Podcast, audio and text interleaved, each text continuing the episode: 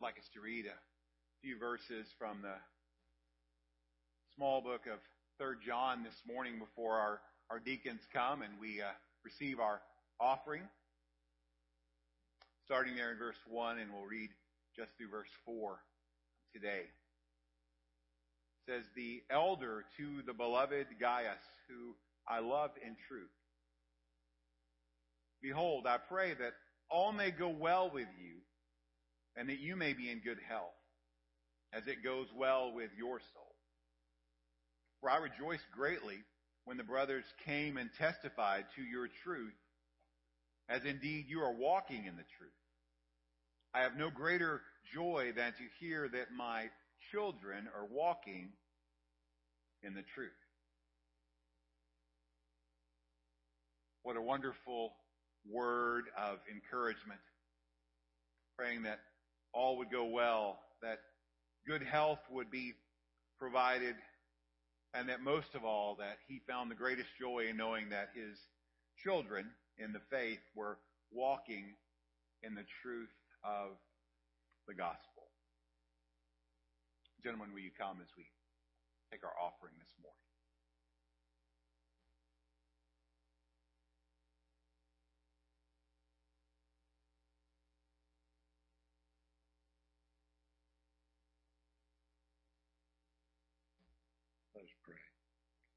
Father God, thank you for the privilege of being able to gather in worship, Lord, to offer you all honor, praise, and glory. Lord, thank you for all your blessings, but especially for the sacrificing of your one and only Son for our redemption, Lord. Lord, we humbly ask you to accept our humble offerings, grow them as you need. In this we pray. Amen.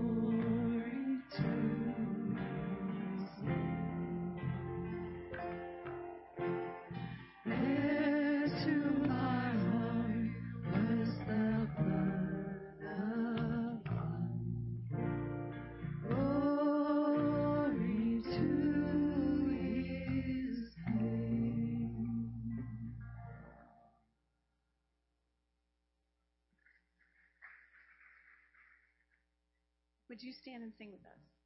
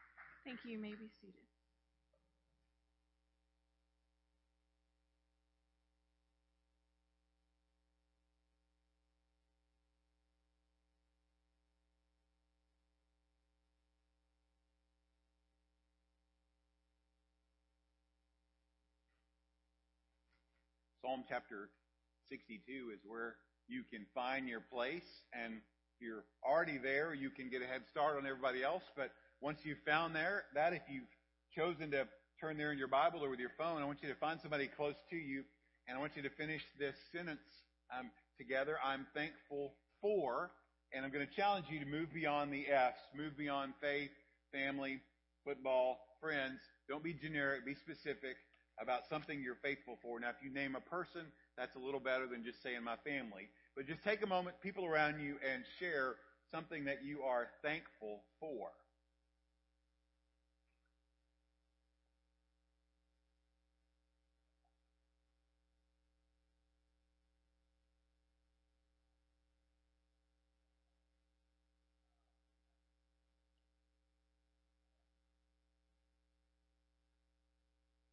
You a while to, to warm up, but I can tell that you're you're getting into it. Um, I'm uh, especially thankful for the the love and support of my my family. Um, I'm about 270 days into this journey that I started with my insurance company to um, try and get off my medications for um, diabetes. And so, in for in preparation for Thanksgiving, um, Deborah just asked me, "What do you want to eat?" And so I told her the things that were important, and we went online and we found recipes that would fit, and they were just fabulous, and I, I didn't miss anything. And, and I will tell you, if you have not tried um, almond flour dressing, you are missing out. And here's the reason why: you can eat a plate full of that stuff, and you don't feel guilty because if you eat a plate full of regular dressing, you know you really basically eating a whole pan of cornbread. Um, if you use cornbread, and um, it, it tasted the same. It was savory.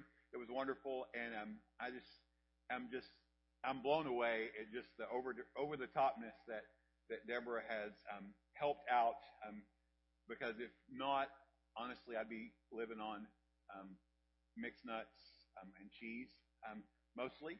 Um, it's kind of a hybrid squirrel mouse diet. Um, you won't find it in any books because there's not one. Um, it's just where I lean to um, on occasion, but I am thankful for that, and I'm thankful for the privilege of every week um, being able to um, open up, you know, the truth of God's Word um, with you. And so this morning we turn to Psalm 62, and I want us to think about this topic of being confident in God's care. We're going to look at a psalm that was written by David, King David, um, likely after a, a very difficult time in his life. It is a reminder to us that there are difficult times in our own lives. There are challenges, there's bumps in the road, there's difficulties. It's just life happening. But all the while, underneath the service or above the heavens, wherever you choose to, to look, God is at work. His care is faithful. And I want us to think about this, that you can trust God at all times and in all situations. And no matter the circumstances, whether we feel like He's there or not, He is present and He is very real. And as we look at this psalm this morning, and I apologize for there, there being no notes in the bulletin, but I do um, consider it a success because we put lines in the bulletin which enabled Dawn to print two weeks of bulletins at one time, which enabled Dawn to take a very much needed week of vacation. Um, and, and her um, testimony was that it felt like they packed two weeks into one week. And so, um, so I'm thankful for that. Hopefully it's simple enough you can follow along. But I'd like us to read the verses together. Um, we'll take a chance, um, a moment to pray, then we'll look at them and we'll, we'll likely be done before um, the noon hour approaches. Psalm 62. To the choir master, according to Jeduthun, psalm of David. For God alone my soul waits in silence. From him comes my salvation. He alone is my rock and my salvation, my fortress. I shall not be greatly shaken. How long will all of you attack a man to batter him like a leaning wall, a tottering fence? They only plan to trust thrust him down from his high position. They take pleasure in falsehood. They bless with their mouths, but inwardly they curse. For God alone, O my soul, wait in silence. For my hope is from him. He only is my rock and my salvation, my fortress. I shall not be shaken. On God rests my salvation and my glory. My mighty rock. My refuge is God. Trust in it. Trust in him at all times, O people. Pour out your heart before him. God is a refuge for us. Those of low estate are but a breath.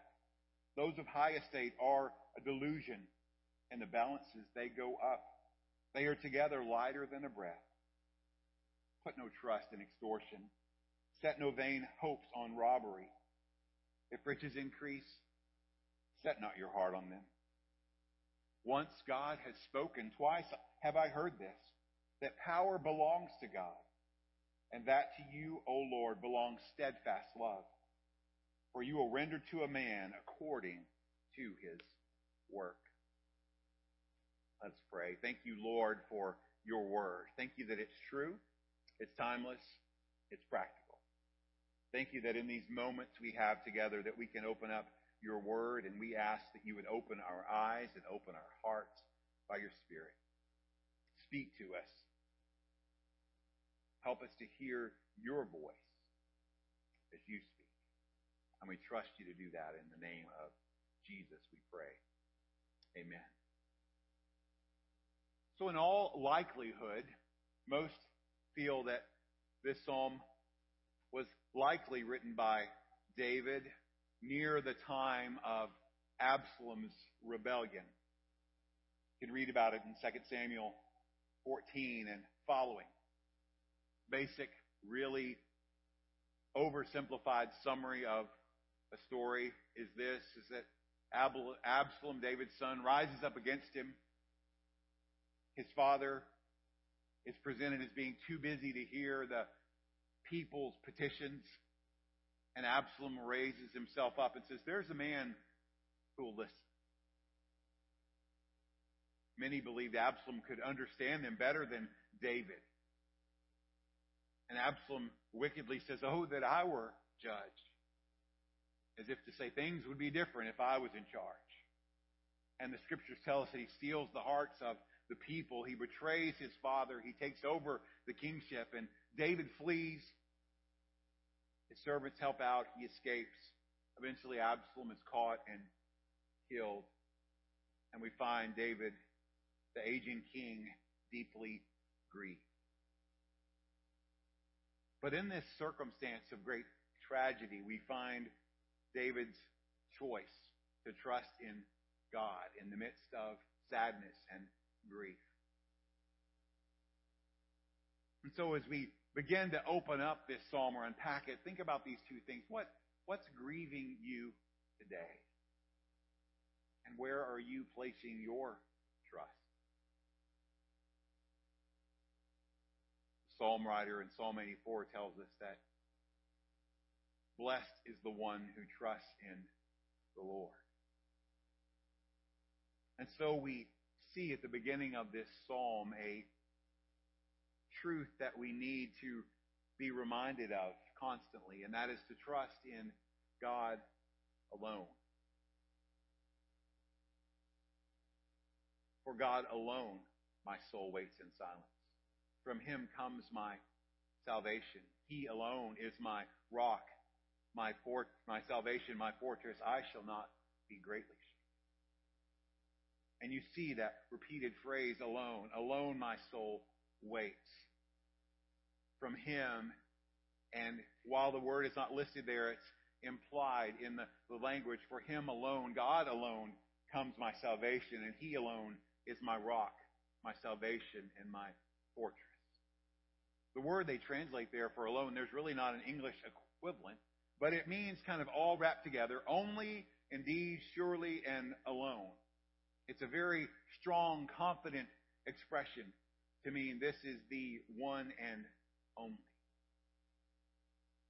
David is beginning his song of praise by saying, I don't care what other people say or think, but I am certain of this.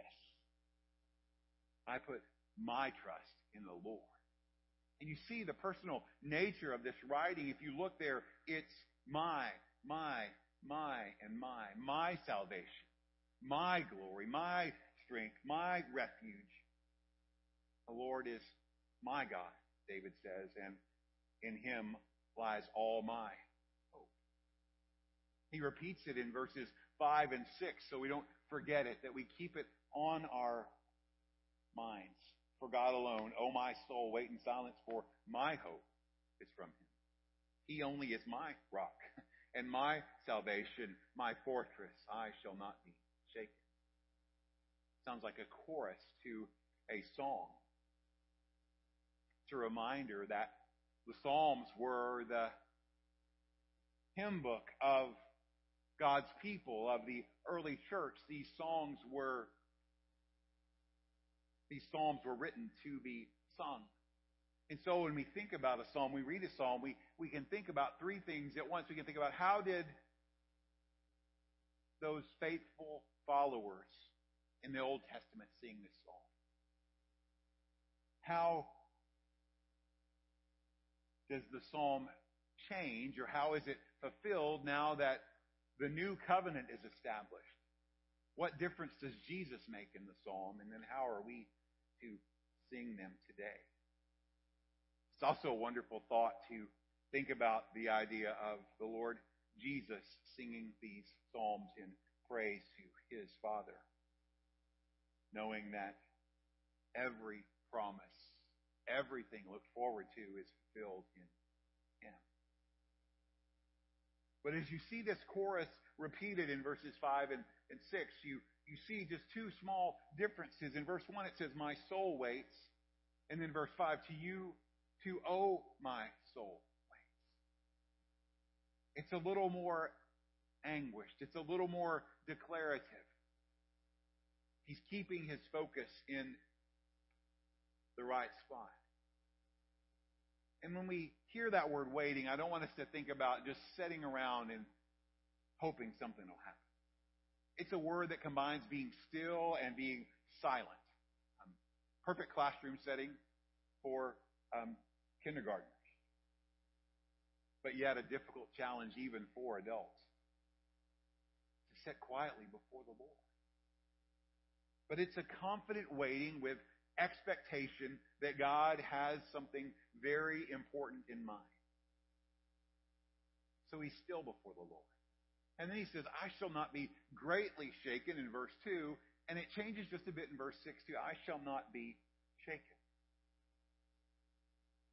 You could almost look at it this way. I, in the verse 2, David says, you know, I won't be tottered around maybe just a smidgen, a little bit. But in verse 6, it's much more confident. I won't be shaken at all because I've taken a hold of the rock that holds in all the circumstances. It's a reminder that our trust in the Lord builds over time, doesn't it? We may be a little reluctant to trust things over into God's hands, even though He has everything held perfectly. But little by little, as we learn that He is faithful, we learn to trust Him more and more. And we find that our faith grows as we lean more on the one who is always faithful. David's so sure of this that in verse 8, he invites others to trust in God. Trust in Him at all times, O people. Pour out your heart before Him. God is a refuge for us. So you see the word people, God's people. And he says God is a refuge not for just himself, but also for us. So if it was good enough for David, it was good enough for others. And the truth that we can remember that never changes is that God is faithful to everyone who puts their trust in Him. We could spend much time sitting around listening to examples from the Bible of God's faithfulness to those who stepped out and trusted Him in faith. We can only, you know, look at one. We think about Abraham, his call to come out of the land that he lived in to a place that God would show him. His willingness to step forward in that. The promise that God gives him that he's going to make him a great nation. He's going to give him a son, and here at an old, as an old man with an old wife who laughs, God gives them a son, only to find that God says, offer up your son, your only son. And Abraham, who was a righteous man by faith, does what God instructs, walks his son up on the mountain, places him on the pyre, gets the wood ready, gets everything ready, and he's reminded that the Lord himself would provide the sacrifice, ram in a thicket, a substitute for his only son. God is faithful those who put their trust. And that extends to all time. From past tense to present tense to future tense. It's all situations and circumstances. You may not be facing the challenge from the Lord today to go offer up your son as a sacrifice. But there may be very much going on in your life, something where God is calling you to a crisis of belief where you have to say, God, do I trust you or am I wanting to continue to trust in myself? We can trust him with hopes. We can trust him with hurts. And we can know that in all circumstances, he is our refuge. And you see, David knew what many of you know. Once you've experienced that faithfulness, that wonderful care from the Lord, you want other people to experience it as well. You share it because it means something to you. Now, if we were to stop there, we would be feeling very good about ourselves because we, we would we would think God is good. He's all that we need, and, and life is just going to be perfect. But much like the announcement on an aeroplane, ladies and gentlemen, we're experiencing a bit of turbulence. Please return to your seats and fasten your seatbelts.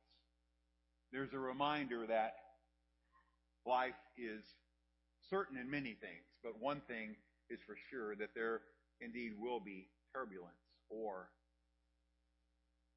trouble will come. Look at verses 3 and 4. How long will all of you attack a man to batter him like a leaning wall, a tottering fence? They only plan to thrust him down from his high position. They take pleasure in falsehood. They bless with their mouths, but inwardly they curse, Selah, or pause and think about this. So David had faith, but he also had troubles. And you can see very clearly that those two things go hand in hand. Things are going to go wrong, not according to our plans. Trouble is going to come, but it's faith in God that holds us together and holds things together. Because life isn't always easy. But God is always faithful. And it may feel like today that you feel like a, a leaning wall or a tottering fence. More modern language, you feel like a pushover, that just that one more thing coming against you is going to be all that you could take. Feel like you don't have the strength to stand on your own. You, you feel unstable in your thought, unstable in your emotions. You feel like that you're at your wits' end. All of these things come as a result of real life situations, real bumps in the road, real challenges that are all around us, that are ever present. But David reminds us that enemies, obstacles, struggles, circumstances, they're real. However, they're nothing compared to God's love and care. That under His hand, those things that, that seem like a undefeatable enemy, an impassable obstacle or a struggle that you just can't seem to get past, can, in His power and His plan, be like a leaning wall or a tottering fence. They might seem immovable, but God can quickly bring them to an end. As we read this, I reminded you earlier to think about how what it might have meant to David and those early believers and what it might mean for us today. And we think of that in terms as David in looking forward to Jesus coming, to the one who would be the Messiah. And we have the privilege, of knowing that He has come and that we can place our trust in God through Christ. We can lean on Him.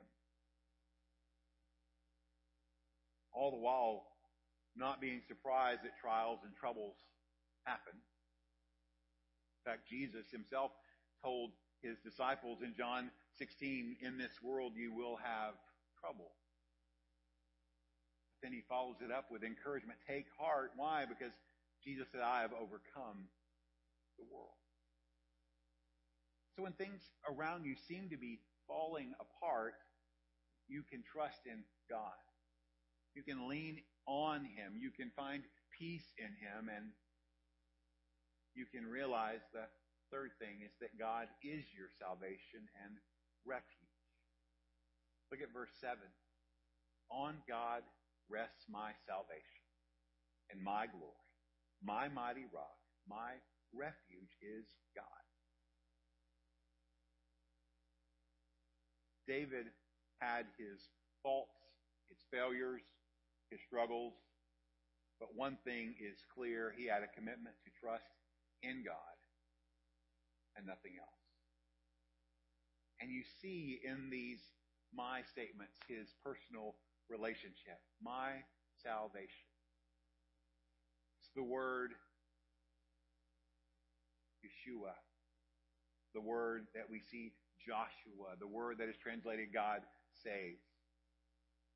God promised that he would redeem or save his people, that he would bring them out of the land of Egypt and place them in a land of plenty, a land flowing of milk and honey. God still promises to save those who place their trust in the one the New Testament calls Jesus, the Savior, the one who saves And we can be ever reminded that God is fully committed to save anyone who puts their trust in Christ. Listen to what Paul wrote to Timothy, 2 Timothy 4, verse 18. The Lord will rescue me from every evil deed and bring me safely into his heavenly kingdom. To him be the glory forever and ever. Amen. The Lord will rescue those who call on the name of Jesus my salvation, my glory. Now, where we get in trouble with the phrase my glory is when we think of it in the idea of my glory being what benefits me, what makes me look the best, what is good for me. But that's not exactly what David is saying. He's saying my glory is in the Lord and not in myself.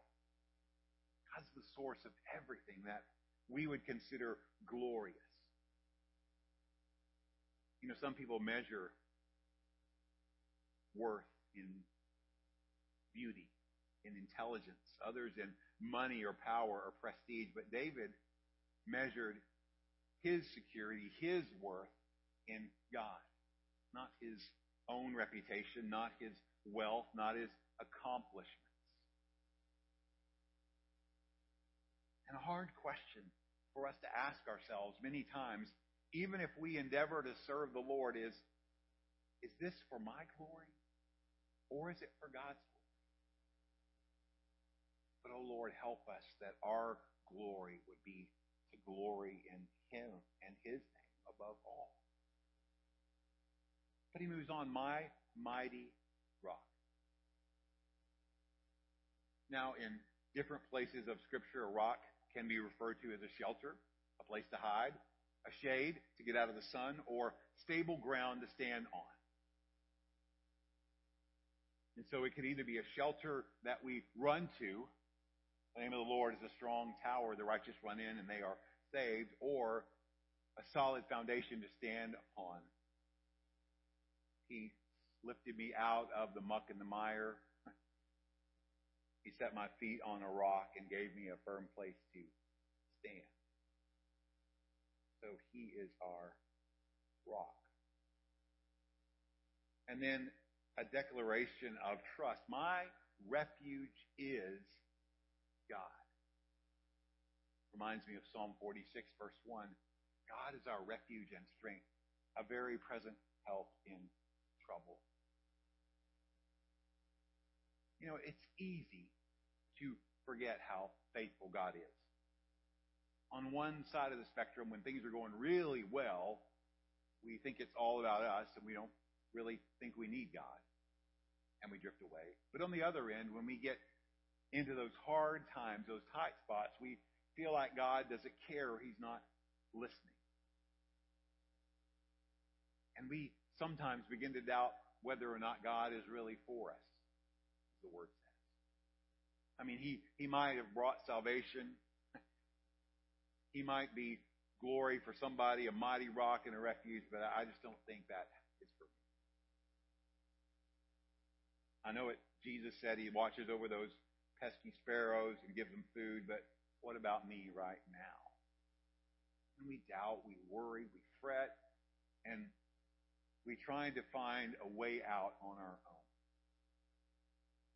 But we eventually come to the realization many times over that our ways never work. Look at verses 9 and 10. He references people in a high position, people in a low position. Those of low estate are but a breath or a vapor. Those of high estate are a delusion. In the balances, they go up. They are together lighter than a breath. Put no trust in extortion, set no hope, vain hopes on robbery. If riches increase, set not your heart on them. One commentator just summed these verses up and says, We have nothing to fear from man, and we have nothing to hope for from them either. He's referencing places that we, we try to put our trust that are not God. We know but we need to be reminded that we can never trust in ourselves. Psalm, or excuse me, Proverbs 28, 26. Whoever trusts in his own mind is a what? A fool. Trusting in other people will always fail. Dishonesty is never the answer. The idea there is the idea to defraud or cheat others to try and, and save yourselves. We can't buy our way out of trouble. If riches increase, set not your heart on them. Summed up, it's pointless to put our trust in anything but God. Everything else is going to fail you. So, so don't look to a material solution for a spiritual problem. Don't look to man's wisdom and ability for something only God can deal with because it's only God that's faithful and true. He's the only one that is the deliverer, protector, and keeper of those he loves. To underline this, we come to the fourth thing, and that's that God always keeps his word. Listen to verse 11 and verse 12. Once God has spoken, twice have I heard this that power belongs to God. And that to you, O Lord, belongs steadfast love, for you will render to a man according to his work. It's interesting to note that God speaks once, but David hears twice. I think it's a reminder that when God speaks, he doesn't need to repeat himself. Um, his voice is powerful can reference Psalm 29. You can think about the acts of creation where he speaks and things happen. But while his voice is powerful, his voice is also filled with love, isn't it? It's a merciful voice. When God speaks, it's done. Creation, salvation, all things. And so he speaks once, but we see David hears twice. Now, he's got two ears, so that could be it. Hopefully, he would hear. I think the thought here, as many people have suggested, is much more important that we should hear the voice of God echoing over and over again in our, our minds that His Word is worth repeating. And because we are sometimes dull of hearing, it's important to constantly remind ourselves. Charles Spurgeon, in one of his masterful sermons, references the idea that it's hearing with the heart and the ears. So, what exactly does David hear twice? Well, he hears that God has true power, power that's never ending, that's unfailing, and that's not matched by anything else in this world. So it's power, but not only power, but also mercy. That word hesed, God's loving kindness, his steadfast love, that love that is true and dependable and never fails. It's the love that God made a covenant to love, and he will never break. But I think the connection here is you can never separate the, the power of God's voice and the tenderness or the mercy in his voice. Because as one person suggested, if you have power without love, that's just brutality. And if you have love without power, it's weakness. So we have the privilege of knowing through Jesus a God who is faithful when we are faithful, who's powerful when we are weak. He's loving when we feel unlovable, when we do unloving things, and He is salvation when we need rescue. And so we said from the, the beginning just this simple idea from these brief verses that you can trust God at all times and in all situations. It's a simple reminder. It's needed. It's encouraging.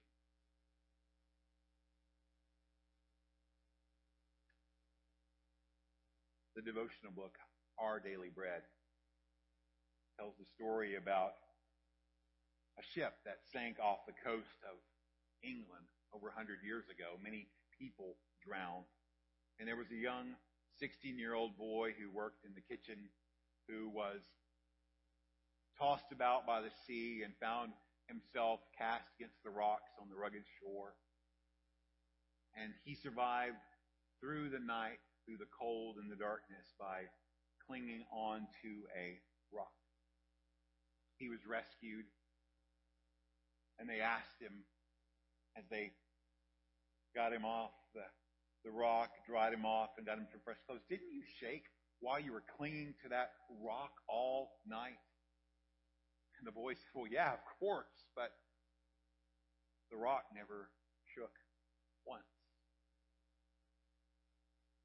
If we're all honest, we have to say that the Christian life is filled with shaking and, and clinging. Circumstances shake us. Doctors' reports shake us. The current state of relationship with family and friends shake us. Clinging to anything but Jesus in those circumstances will certainly fail. Because Jesus is the rock that never moves. Listen to Psalm 16, verse 8. I have set the Lord always before me because he is at my right hand. I shall not be shaken. I'm going to read some words from a song and then we're going to make a declaration to the Lord. I would like to admit that I was very scholarly and I learned about this song because of my study of music and um, African American spirituals, but I will have to tell you that the reason I know this song is thanks to the um, kids group Go Fish. Listen to these words. Jesus is a rock in a weary land. A weary land. A weary land. My Jesus is a rock in a weary land, a shelter in the time of storm. See, confidence in God is simply expressed in these days by clinging, holding on to Jesus. And so from these three declarations of truth that we can make. It all starts with the first Jesus is my Redeemer. He saved my soul. The others that follow are not true to those who do not claim Jesus as their Redeemer. But when we place our trust in Christ, not only for salvation and for new life, we gain all the riches of his glorious inheritance. So can you say this morning with confidence, Jesus is my Redeemer. He saved my soul. The second, borrowing from the song, resting on the truth of the first, is that Jesus is my rock in a weary land. That's hard, isn't it? It's not easy. I see all these shirts about adulting, you know, and you know, and how you know wasn't ready for adulting. Well, just life is just hard. If anybody, you know, tells you anything different than that, they're they're lying. Um, almost quoted the Princess Bride there, um, but I, I didn't. Life's hard. My gosh, Jesus is so much better. And isn't it worth it? Just like Paul, I'm going to suffer, I might as well suffer for the sake of Christ than suffer for nothing. Put your trust in the rock. And then finally, Jesus is my shelter in the time of storm. Storms come, storms pass. We need a place that we can run and hide in those times of struggle. Maybe this day and the next days following, you just remind yourself of those three simple things. Jesus is my Redeemer. Jesus is my rock. Jesus is my shelter. You follow it up with places in Scripture that point to those things, and you allow God to build you up, to strengthen you in your inner man for the battle that rages, the storms that come, and the shaking that is ever present. I learned this verses 1 and 2 in the New International Version. And I want to close with that. My soul finds rest in God alone. My salvation belongs. He alone is my rock and my salvation. He is my fortress. And I will never be shaken. Let's pray. Oh Lord, this morning, as we read from the songbook of Israel, from the pen of David, we ask for you in your goodness to help us to see on the pages of our Bibles your goodness, to see your Son Jesus, to see that He is Redeemer, He's the rock, He's the shelter, and that you would settle our hearts and our minds on this truth, that our soul could find rest in you and you alone. That salvation comes from you, that you are a rock in our salvation, you are a fortress, and we will never be shaken. We know all of that is predicated on the fact that we place our trust in the one we call Savior, the one named Jesus, who is Christ the Lord. Thank you that we can be confident in your care all the day long. And we pray in Jesus' name. Amen. Maybe this morning as we take a moment to listen to the Lord, it's that reminder that, yes, I do have a Redeemer. And I know that He lives. And I know He has a plan and a purpose for me. And you just rejoice in the fact that you have a Redeemer. Maybe it's the other end of the spectrum. You think, okay, I, I don't really know that I have a Redeemer. Jesus is the Redeemer. Those who place their trust in Him will be saved. And you can do that today. Maybe it's, you know, the idea that you feel just tossed about by the waves of life and you need to grab a hold of the rock that is Jesus. Knowing that when you grab a hold of Him, His arms that wrap around you are so much firmer and tighter and loving and caring than you could even imagine. Maybe the storms, the winds of life are blowing and you see a shelter to run to that you can run to Jesus. He's strong, but he's also kind. He's holy, but he's good. And in him we will never be shaken. Maybe you just need to spend a moment just quietly praying where you're at. Maybe you need to come down front and kneel. Maybe there's a decision God wants you to make. I'll be at the front for that. But I invite you, as the music plays quietly, to listen to the voice of the Lord and respond as you hear His voice.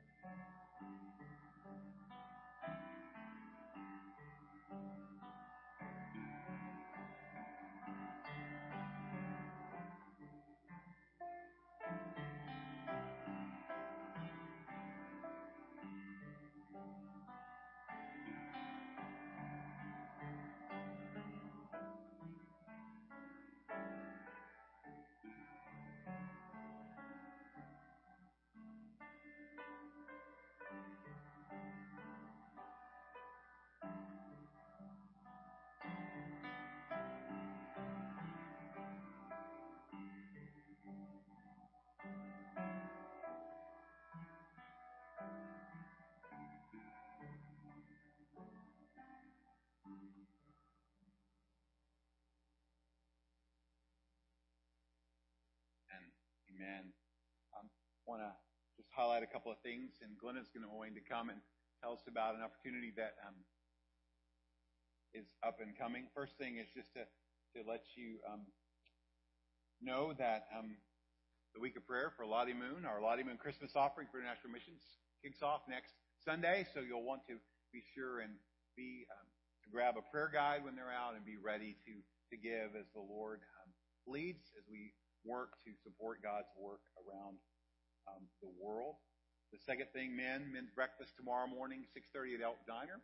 And the third thing is you may have been seeing for a couple of weeks just this very um, generic um, Cross Timber Christmas party. More details. We'll have more details, and we'll have even more details next week. So stay tuned.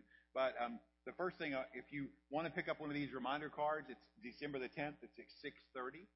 It's um, preceded by caroling. If you are a caroler and want to go spread Christmas cheer through singing at 5:30, at 6:30, we'll gather here. You will bring um, your favorite Christmas snack, you know, a savory, a dessert, or something. We'll enjoy fellowship. Um, we have a special guest.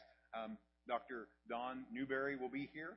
Um, he is um, timeless, um, and um, his own biography says he was the the most unbuttoned, I think, um, college professor in um, college president because he was president of Howard Payne University.